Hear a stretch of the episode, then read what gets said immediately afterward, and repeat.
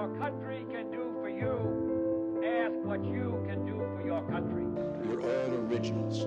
You've all made America better, a better place, and you've made it seem a better place in the eyes of the people of the world. I'm Ian Wilder. I'm Fiona Hatch. I'm Sarah Nels. I'm Tyler Katzenberger. And I'm Allison Keeley. You're listening to 1050 Bascom, a podcast brought to you by the UW Madison Political Science Department. On this episode of 1050 Bascom, we're happy to welcome Jim Gingras, a PhD student here in the Department of Political Science. A retired Air Force lieutenant colonel and military diplomat, Jim is particularly interested in civil military relations and methods that may improve U.S. and international security policy. In his time in the Air Force, Jim commanded a squadron and installation in Turkey, as well as the U.S. Assistant Air Attache at the U.S. Embassy in London. He also led combat missions in Afghanistan and Iraq. Jim was also an instructor at both the French Air Force and the U.S. Air Force academies prior to coming to UW Madison. Jim, thanks so much for joining us today. Let's jump right into it. Yeah, so let's start with your academic and professional background. What led you to pursue a mechanical engineering degree in the Air Force? And can you walk us through the path that sent you all over the world and has now brought you back here to Madison, Wisconsin? Sure, it's a great question. Um, so back to little Jimmy. Um, when I was growing up, I lived in Oshkosh, went to the EAA, saw the cool jets, and was like, "Oh my gosh, that looks really fun! I want to do something like that." But then I did more research and realized, you know what? It's a lot more than that. It's about a sense of service, service to the country. Um, this this idea of uh, comrades in arms and being able to to be with the person on your left and right uh, and trust them with your life no matter what. Um, that was the appealing idea. The, the idea of service and service to the nation is what drew me to the Air Force Academy, which uh, focuses its education predominantly on the sciences. And so uh, everyone who graduates from there graduates with a Bachelor of Science, uh, even history degrees. I decided that I liked machines. I liked stuff to build stuff. And so I chose mechanical engineering as the most um, aligned with what I thought was my uh, desire to be a professional. Uh, but then I did an internship and uh, got to work with an aerospace company. They let me uh, design the mechanical harness for the black box that is flying on the International Space Station. So got a chance to, to do some real engineering in, in a lab, uh, design, testing, fabrication, all of the fun stuff. And I didn't like it. I didn't want to be an engineer in that sense. So the Air Force gave me an opportunity later uh, to go be a civil engineer uh, which meant that I would be responsible to build, maintain, and protect bases, infrastructure all over the world. And I said, I can do that anywhere, and I get to lead airmen and be a part of these really great organizations. That's what I want to do.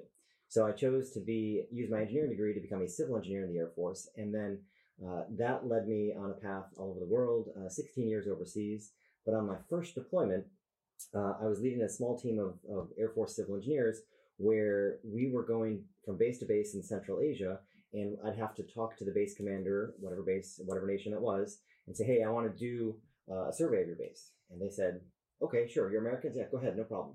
Uh, and that was fine until we got to Pakistan. And then in Pakistan, I realized, okay, um, you know, maybe I have to do something different because when I asked the base commander, "Can I do this?" his response was, hmm, "No, you can't." Okay, I'm, you're flying our jets doing you know stuff with our equipment. Why don't you want me to survey your base? He's like, no, I'm not interested. Uh, and I said, okay, wait, I have to reset here. So decided uh, that you know maybe we have to have more of a relationship before I can ask a professional question. So we I, I rephrased it. Well, maybe we can have some tea. So we had some tea. Then we had some more tea. Then we had some more tea. And after a whole bunch of tea, uh, we got to the point where we knew each other. It was a relationship that was based on mutual understanding and respect. And even though he was much older, much more senior than I was um, as a young officer, um, I asked again at that point, do you think there's any way we can find a win-win to to maybe do something together to to make the survey happen? He's like, you know what? Yes, I think we can do that, Jim.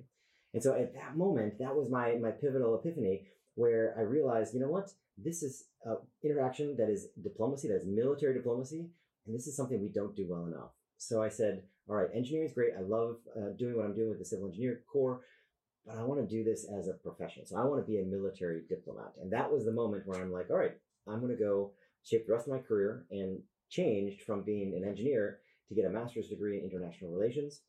And then uh, was fortunate to go have some other experience and eventually selected to be uh, officially a military diplomat, uh, culminating with uh, three assignments to, to U.S. embassies in, in Europe. So there we are. That was my path. Wow, that is so fascinating. I love the the combination of those those two passions. It's so interesting. Thank you. Yeah. Could you tell us a little bit about your time uh, in Europe, specifically maybe in Turkey? Sure, absolutely. Turkey was fascinating. Uh, so we were there, and um, there was a small U.S. installation that's embedded within a larger Turkish installation. And so my job there uh, was to support the the U.S. and allied communities that were using our installation. And I had to both manage the relationship in the base with the Americans, as well as our Turkish hosts, and, and maintain a good relationship with the Turkish base commander, as well as supporting the U.S. embassy. Because uh, on my base, I had a school, and that DoD run school was pivotal because if the uh, school closed, the U.S. embassy would have no viable education source for all of the other American diplomat children. And so uh, it was a delicate balance of trying to weigh the importance of the military security, the military partnership and alliance, as well as the intergovernmental interagency work with the U.S. Department of State. Um, so it was fascinating, and I loved uh, employing all the diplomatic skills to, to be able to make things run as smoothly as possible. Of course, problems come up, of course, issues happen, but it's all about how to, to resolve them, and that goes back to that fundamental idea of every relationship is super important, and having those positive relationships makes almost anything possible. So it was there that we also had uh, the COVID 19 pandemic breakout. And so the response from the country of Turkey, much different than the US. And uh, we had to navigate where everything shut down. It wasn't just like, let's just not go out. Everyone shut down. Anyone under the age of 20 or over the age of 65 was confined to their house. And therefore, my kids who were in uh, school at the time, as well as my wife, could not leave the house for three months. And so we had a, a, beautiful apartment overlooking the city, the city of Ankara in the center of Turkey. Beautiful city, lots of great things to do. But when you're sitting in a glass apartment overlooking the city on the 17th floor, you can't leave.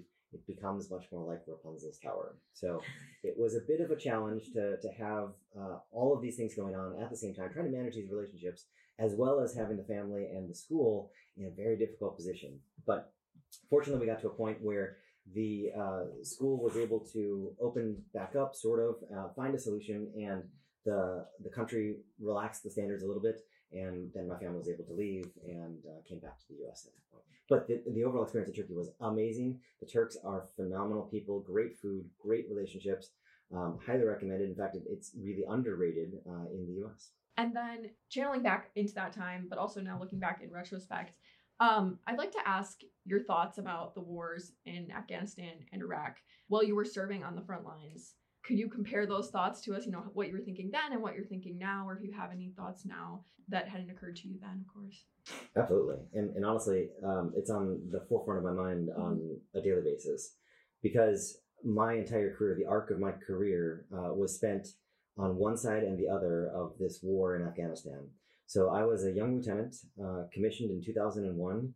Uh, I was sitting at an airport uh, waiting to take my first flight uh, when the attack happened on September 11th. And so at that point, the world turned upside down and everything changed. And the entire arc of my career was then defined by going to Afghanistan. I went twice, uh, Iraq once. And uh, the wars were horrible. war itself is, is horrible. I, I can't stress that enough. It's the the worst possible nightmare you can imagine. Uh, and at the same time, there are things worth fighting for. So I, I, I, don't want anyone to have to experience it, but at the moment it's still required. And in my time there, um, I was fortunate in my second tour in Afghanistan to be able to affect some real positive change because we were on a team uh, doing infrastructure construction work. I was part of a provincial reconstruction team. I was the chief of development, uh, leading all the engineering work for building roads, schools, bridges, hospitals, uh, all the important things to connect about six and a half million Afghans with their government. And our goal there was not to do that on behalf of the US government, although we were managing US government funds. Our goal was to connect the Afghan people to the Afghan government, to help them understand that if the government works and works effectively, they can see real results. Uh, now, in this case, we were helping mentor the government to be able to make this work effectively. Uh, we had mixed success, as, as you'd expect, but at the same time, uh, we can look back and I can look at Google Maps and see, all right, yeah, we did some things. That's still there. That's still working. That's still helping the people. And so while we uh, had immense battlefield victory when we were having to fight, we also had this uh, huge benefit of changing the infrastructure and the development of the country.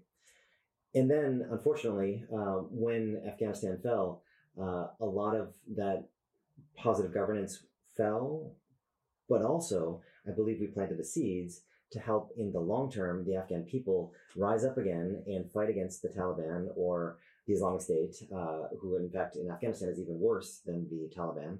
And so I believe that the, the people who are still in Afghanistan will find a way to come back, claw their country away from uh, maniacal control, and be able to, to use these lessons that 20 years of Western power and, and Western influence have really helped lay the foundation, lay the groundwork for. At the same time, um, I'm also helping Afghans who are there with us and working directly for us. In fact, I got great news uh, last night. Um, the third and final Afghan who I was uh, sponsoring, who was working on our team when I was there, working on for a year with us, um, he was finally able to escape Afghanistan and just arrived in South Carolina yesterday. So incredibly grateful to have um, the three guys that I work with personally and, and personally sponsored to come out on an immigrant visa. Um, they have now finally all gotten there. And the first one got here in 2016, and he has now become an American citizen. So Wow. I can tell you that uh, Afghanistan, while it is a, a strategic loss, I believe that we are still in a place where we've made the world just a little bit better. And I, and I strongly believe that Afghanistan will find its path again and go back to its vibrant culture that could be, that I saw the roots, that I saw the, the, the beginning of. Um, I think it will continue to grow uh, once they can find a way to extricate themselves from the Taliban.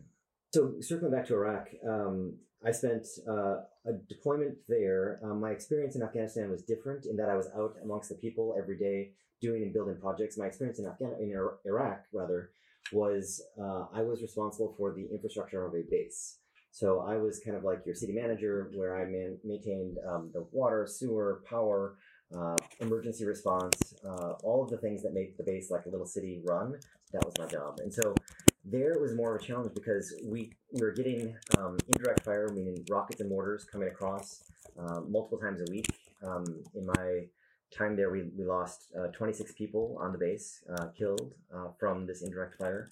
And so uh, my team, I would be responsible for, for maintaining uh, the command and control of our forces that would go out after an attack to go out and assess and make sure that everything was safe and secure.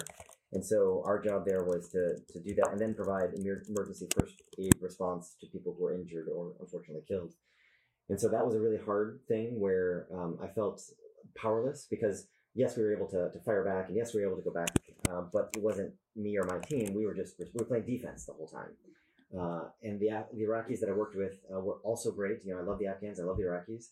Um, their their role uh, was a little bit different as well because um, in in that area we had a unique cultural experience where it's in Kirkuk, so you have the Kurdish population there as well as the Iraqi the the more Arab population with the Iraqis, and that uh, interaction was also really interesting. Um, but I also see that what happened in Iraq was much more um, pronounced because of the way that we set it up, and I feel like uh, the governance governance structure that we set up in 2003 2004 um, that led Iraq down a very bad path, and I'm not sure they're back from it yet, quite honestly. Uh, and so my my hope for Iraq is a little bit more he- hesitant, reticent than it You is for said more about the path. Sure. So. Uh, to, to speak frankly, um, I, I feel like uh, now again looking back at this hindsight is one thing. So I can I can armchair quarterback this and say we made a wrong decision. But when I lived it, I, I knew it at that point too, and it's only a couple years after the uh, decision was made. Uh, the administrator, uh, L. Paul Bremer, decided to uh, basically dismantle the entire government, um, and that meant that they couldn't because they they excluded all the Baathists, all the people who had been a part of the government before. They couldn't go back to the government. That put them in a really bad position, and they couldn't run their government effectively. And that challenge came to us in the form of insecure environment, came to us in the form of violence and, and war, um, because we didn't let them have their own personal governance and uh, offer a compromise solution. We said, no, everyone out, and we're going to take a whole new group in. That's fine, but then you have people who don't know what they're doing, and then the government, the economy basically stops. And so when I was there, they're executing less than one percent of their budget uh, effectively. Wow. Okay. So- That's really interesting. Yeah, it was um, it was a totally different experience. Um, you know the the Iraqi people, um, they I believe are going to have they've got a tough road because they've got a really difficult existential question um, with the Kurdish population in the north, um, and that you know covers four different countries, and uh, there's no easy solution there. Circling back to um, your education a little bit more, I know we kind of touched on why you wanted to pursue a doctorate, but is there anything else you want to share about what drove you to pursue your doctorate and specifically at UW? Absolutely. Um, I think two big things uh, drove me to this this path.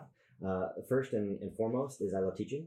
Uh, I love my experience at both the French and U.S. Air Force academies, and teaching undergrads uh, is amazing. Um, the the complexity of knowledge, the curiosity, uh, the passion that I see is just infectious. And so being around that is incredibly inspiring. So I want to do that more. And uh, I chose UW because both my wife and I are from here. In fact, I went to elementary school here in Madison, graduated high school outside of Milwaukee. And I am, uh, as much as I may have wanted to ignore this for a few years, I'm Wisconsinite through and through. And so this is home. Um, this is where I need to be. And be here with my kids who are now in middle school. Uh, I want them to have the roots with family. I want them to have uh, connection with their grandparents who are still in good health. Um, I want this experience to be the you know the second half of their their childhood. The first half they spent going all over the world. That both my kids were born in France. They lived all different countries, and they didn't live in the U.S. Uh, for any permanent length until we moved to Colorado for my final assignment. And when people would ask them where they're from, they would say Wisconsin. So we decided, you know what, time to make this official let's go back to Wisconsin. So when the opportunity presented itself, uh, I chose Wisconsin. So interesting how both those experiences have informed your path to UW into your research. Focusing on your research, your interest includes civil military relations and polarization in the US today. Um, can you outline some of those aspects of your research agenda for us? Sure, absolutely. Well, I'm, I'm only a second year PhD student, so I've got a, a little ways to go still, but um, I've taught civil military relations uh, both at Air Force and, and, here at UW, and I am passionate about the U.S. populace understanding um, what it means. And when I say civil military relations, that's a that's a triad. Think of it like a triangle where you have the government, the people, and the military, and the relationship between all three of those. And so the when any one of those legs breaks down, there becomes an existential crisis, a constitutional crisis for the United States. And I feel like a lack of education is a large part of where the challenge is today. And that's simply because uh, with an all volunteer force, we're in the 51st year of an all volunteer force. So we have one of the lowest, if not the lowest, percentage of the population that is a veteran, and the same thing in the uh, Congress. So you have legislators, the fewest number of legislators, one of the fewest le- numbers to have ever served in the military, now governing and creating laws. Not that it's required by any means, but I believe that when there's not an understanding, a gap can exist because these worlds are so different that if you don't understand that one for the other, then you can create um, fissures in the both governance and population that can make things more challenging. And because we are such a dependent, we are so dependent on our global network that includes our military in large part because we execute our foreign policy in large part with the military. If we don't understand how we're using that military and how to use it effectively and not go to war unless it's absolutely necessary, I believe that can be a problem for our country. So I'd like to help fix that by doing things like understanding the veteran population in Wisconsin, for example, because I believe we have 330,000 uh, veterans in the state of Wisconsin, so that's a huge number. But unfortunately, those are uh, a lot of older veterans, and they are dying off, um, sadly, too quickly. And so right now we're at a point where we're seeing even fewer numbers of people understanding these these two well these three worlds um, through the lens of civil military relations. And so my job is really to help understand it uh, and then offer maybe some policy solutions for how we can do it better.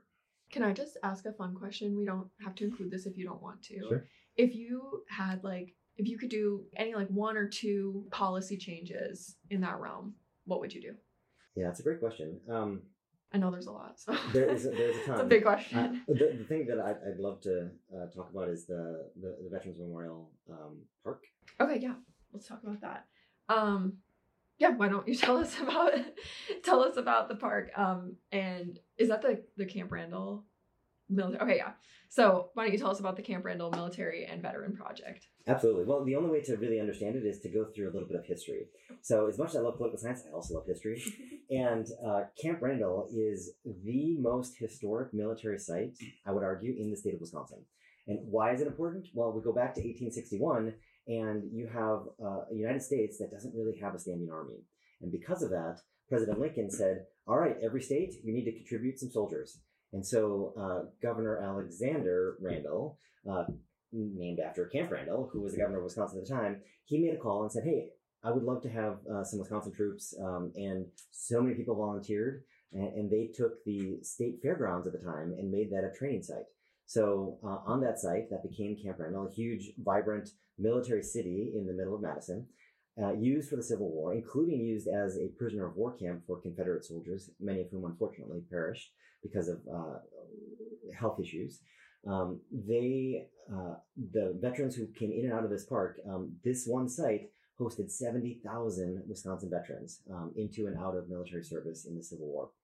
Now, after the war was over, uh, it demobilized. It went back to being a state fair park, uh, and then the state fair moved to Milwaukee, but it was still there and being developed, and piece by piece um, sold off to private owners. Well, at the end of the 19th century, some of the Civil War veterans said, no, no, no, we need to commemorate our war experience. And so they convinced the state legislature to purchase a partial parcel, and that parcel was then given to the University of Wisconsin Madison uh, to operate in perpetuity as a Veterans Memorial Park. Well, at the same time, the UW Athletics Department was building its very first stadium and uh, for American football. And uh, so you have these two different things. You have the athletics and the uh, military folks being at the same site um, and in parallel being venerated. Well, 1912 is when the stone arch uh, that was built that commemorates uh, veterans is, is in Camp Randall Park. Uh, and that Camp Randall Veterans Memorial Park um, is designated specifically for Veterans Affairs. Well, now fast forward to the First and then Second World War, and you have this surge of uh, veterans after the war coming back to get education, to learn about academics, to, to pursue their higher education.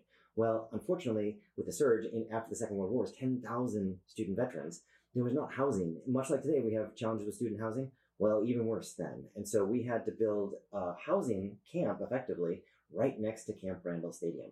And so we built this space for student veterans, again, putting those two together, the athletics and the military together on the same site because there's so much synergy and, and, and positive momentum together.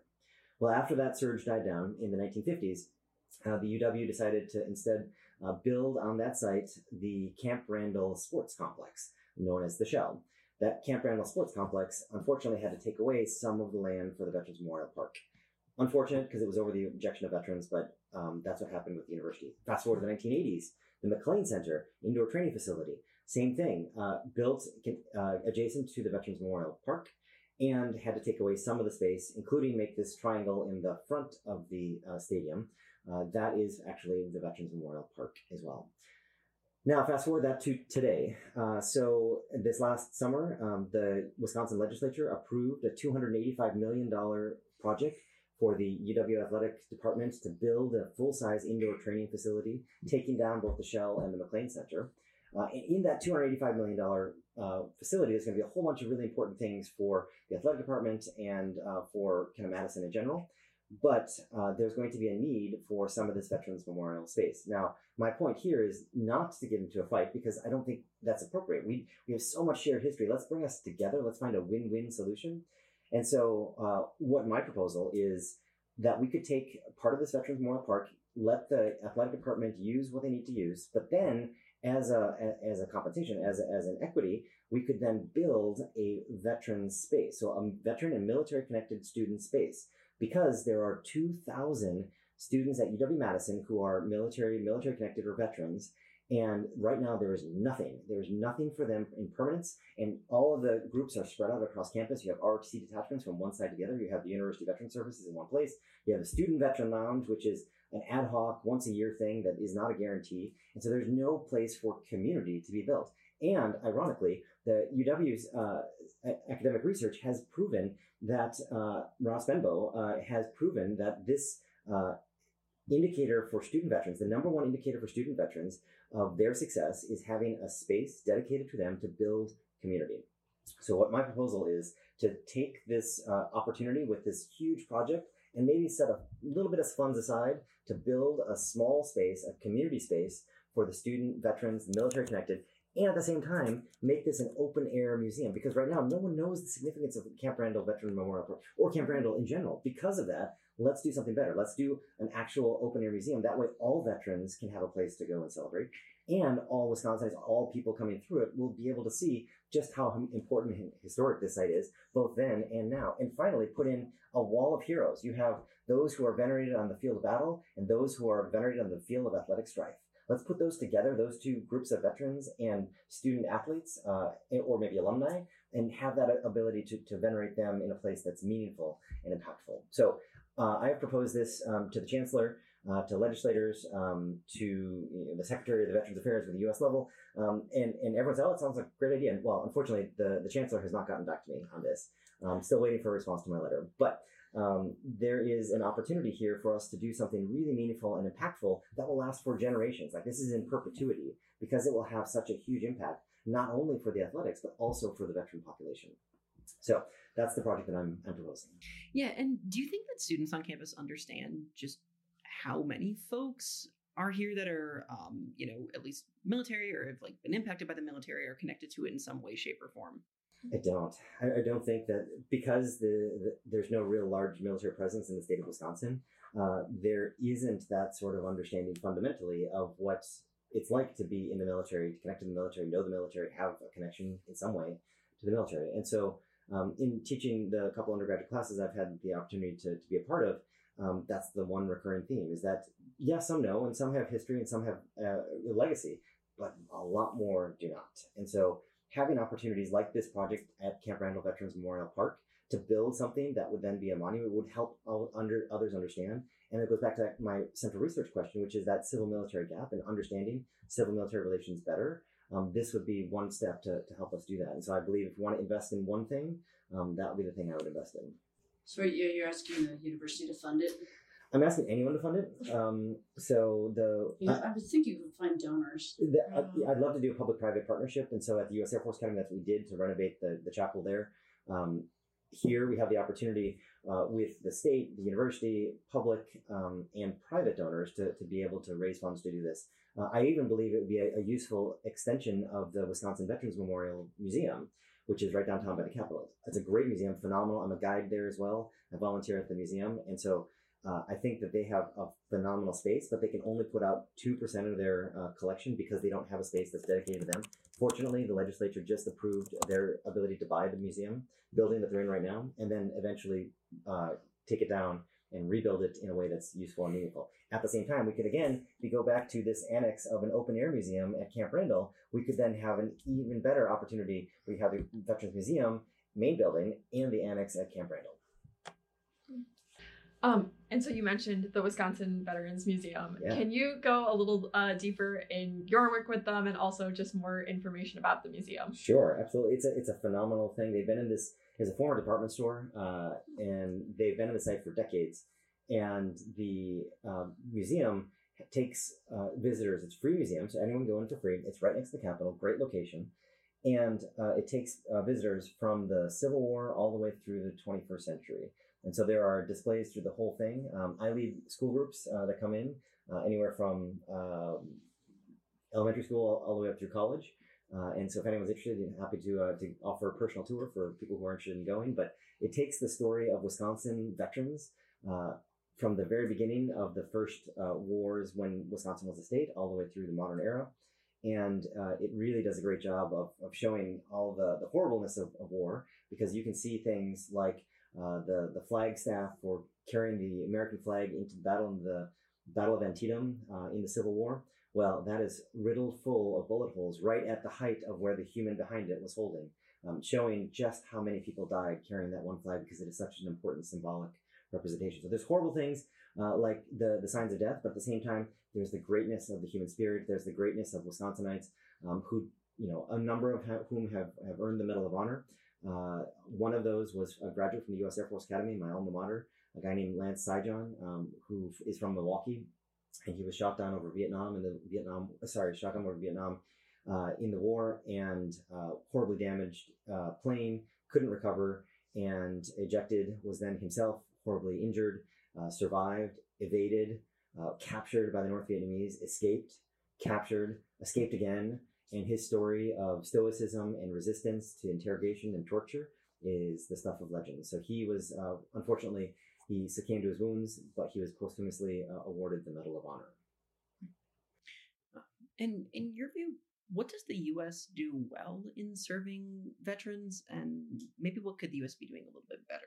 Absolutely, that's a great question. Um, I can tell you, having served overseas and been to a whole lot of other countries, no other country in the world supports their military like we support our military, both in service and out. Yes. I was just gonna ask for just to put it in context. Can you just give us some data on how many veterans there are, especially coming from the more recent wars? Sure. Um, so we're on active duty. We're about 1.2 to 1.3 million uh, active duty members, and uh, the population is right around seven percent uh, of the population is about is veteran um, is a veteran.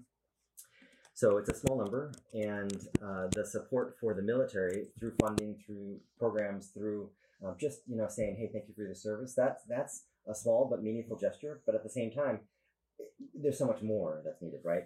Um, and these other countries, they don't come close to us, but at the same time, I feel like we could do better in the U.S. And I can say that my experience with the Veterans Affairs Department, because once you leave the military, you become a veteran, then it's the Department of Veterans Affairs that is there to take care of you. And my experience has been very positive. Uh, in fact, uh, I was I was fortunate to have a meeting with the, the secretary, Secretary McDonough, and uh, he is passionate about his job of taking care of veterans. He is not himself a veteran. Again, representative of this lack of senior leaders who have that military experience, but at the same time, he's incredibly understanding and incredibly supportive of the veteran community and doing all he can to make things better. And I believe the Veterans Affairs uh, in general has gotten so much better in the recent years because of failures, unfortunately, over the past uh, two, three, four decades. Um, you know, coming out of Vietnam and the, the low that existed of supporting the military in the 1970s, we ended the draft in 1973. And then through the 70s, we were building up, uh, learning what it means to have an all volunteer force and starting to, to respect the military and, and, and regain the prestige that uh, the military had fought so hard to earn previously. And then through the 80s and into the 90s, uh, that's when things really took off. And so at this time, I believe that we can do more for, for helping with um, veteran homelessness, veteran mental health, because mental health is a major challenge. I, I can tell you, having struggled with it myself, um, that war is hard. It's a horrible thing. I wish it on no one, but we need to take care of those who have served and who have been willing to put it on the line. And then as a result, are injured. But at the same time, I don't want everyone to think that all veterans are damaged and everyone comes out of this experience as a lesser person. I disagree. I think it's in fact a strengthening experience. I think military service tends to enhance uh, one's life and it offers amazing educational benefits. And this is one thing I think Wisconsin does really well by offering the Wisconsin GI Bill.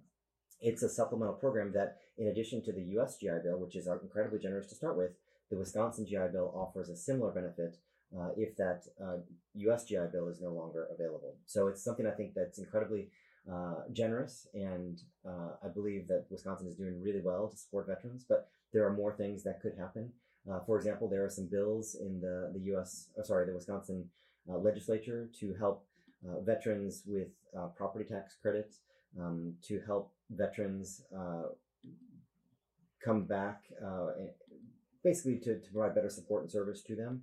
Uh, and as well as things like this uh, Veterans Memorial Park, and there's in fact a, an amendment that just came in that I believe is misguided because it's taking uh, the veteran space away from veterans and away from the uh, body that's meant to oversee the veteran community. Uh, it has been proposed to remove them from managing that, that Camp Randall Veterans Memorial Park um, that I was talking about was so important. Well, the legislature is unfortunately looking at taking that away from the veterans uh, group itself. Who proposed that amendment? Great question. I don't know. It just happened today. So, um, or I just saw it today, rather. So it was the 5th of uh, February, I believe, is when the amendment happened. Wow. So then, looking forward, I know you said you enjoyed teaching. Um, what are your plans for the future when you're done at UW? Great question. I, first of all, my kids, you know, I told you about how they moved around all the time. My wife and I moved 13 times in our 21 years in the military. Uh, that's a lot of moving. So we moved here and I told my kids, all right, if you don't want to move school districts, you don't have to. So uh, we're going, we're in the Middleton School, Middleton Cross Plains School District, and we are going to be there until my daughter uh, graduates for the class of 2030. So between now and 2030, I intend to, to finish my PhD in a couple years and then uh, use that PhD for something relevant. I would love to keep teaching. Um, teaching at UW is, is a dream. I would, if that's an opportunity, I would love to do that again because teaching at the undergrad level is my happy place um, because the undergrads are so amazing. And uh, I would also like to get back into the policy world. Um, so serving as a, as a senior official in either the state or federal level. Um, obviously, until 2030, it would be at the state level. So if there's an opportunity there where I can help affect uh, policy for, for the community I love, uh, all of Wisconsin, uh, particularly the veteran community, I would be happy to do that. Um, so whether that's with the Department of Veterans Affairs or something else, I'd be more than willing to do it. And then after 2030, once uh, the kids are off in, in college, um, you know, we'll relook at things, and if it's right, uh, would love to get back into government service as a senior official in uh, either the, the DoD or DOS, uh, Department of Defense or Department of State, or another another senior role. Um, I would be honored to, to help in that way. But at the same time, we are from Wisconsin. We will always have roots in Wisconsin, and um, teaching Wisconsin and uh, helping shape veteran policy are three things that I'll be passionate about from here until the day I die. Is there anything else that we haven't talked about today that you'd like to discuss? No, I think we've covered pretty well. Okay. In that case, we get to move on to the fun question. So we always like to end our podcast on a nice light note. Uh, so you've been in Madison for a couple of years now, and we know that you have a young family. Um, what are some of the fav- your favorite places to go and things to do with your family? Yeah, we love being outside. Um, so we have um, enjoyed being on the water. Uh, we have enjoyed. Uh, well, I personally enjoy biking because biking is one of the things I, I bike uh, to and from from school. Um, and then camping has been a passion as well. So we were in Colorado camping and then moved back to Wisconsin, and we found that uh, Wisconsin camping, as much as we thought Wisconsin would be maybe a little bit uh, less fun than Colorado, say, but uh, in fact, it has been amazing. So we've camped out at a number of the state parks in the area and uh, really enjoyed doing that as a family. So lots of s'mores, lots of campfires, and uh, it's been it's been a great time with the family. Do you have a favorite state park? Um, so we just bought uh, a couple homes up in Wausau, and so Rib Mountain State Park um, is is right by there, and there's an amazing network of, of trails, mountain biking, as well as the biggest ski hill in Wisconsin at Granite Peak, uh, right there. So I'd say that's definitely one of them. Or Governor Dodge State Park, uh, just to the west, is a great one. As in Devil's Lake uh, State Park is of course the number one uh, state park in the state of Wisconsin. All good choices. All right. Well, thank you so much for joining us today. This was a really great discussion. We're so glad to have you on. Awesome, thank you for hosting me. I really appreciate being here.